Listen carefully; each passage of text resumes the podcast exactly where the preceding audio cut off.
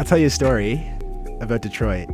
Um, several years ago, I was there with my partner at the time, and it was Chris, or sorry, it was Easter. It was the Easter weekend, and on Easter Sunday, we were kind of going around, and we stopped uh, to go to this convenience store.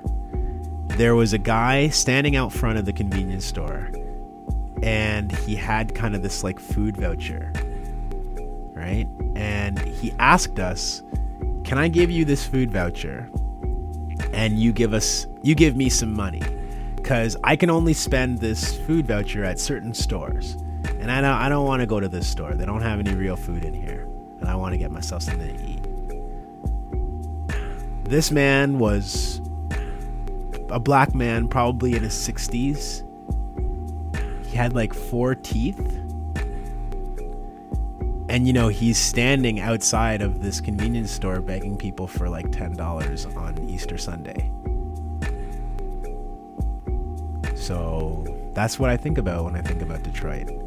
And I, I just, I completely, we, we gave him some money and, and went inside and I just completely broke down because I couldn't handle it. It was just too much for me. And the, um, the situation of black people in a lot of big cities in the United States is it's I don't have a word. It's just too much, you know. That you know, Detroit, DC, Philadelphia.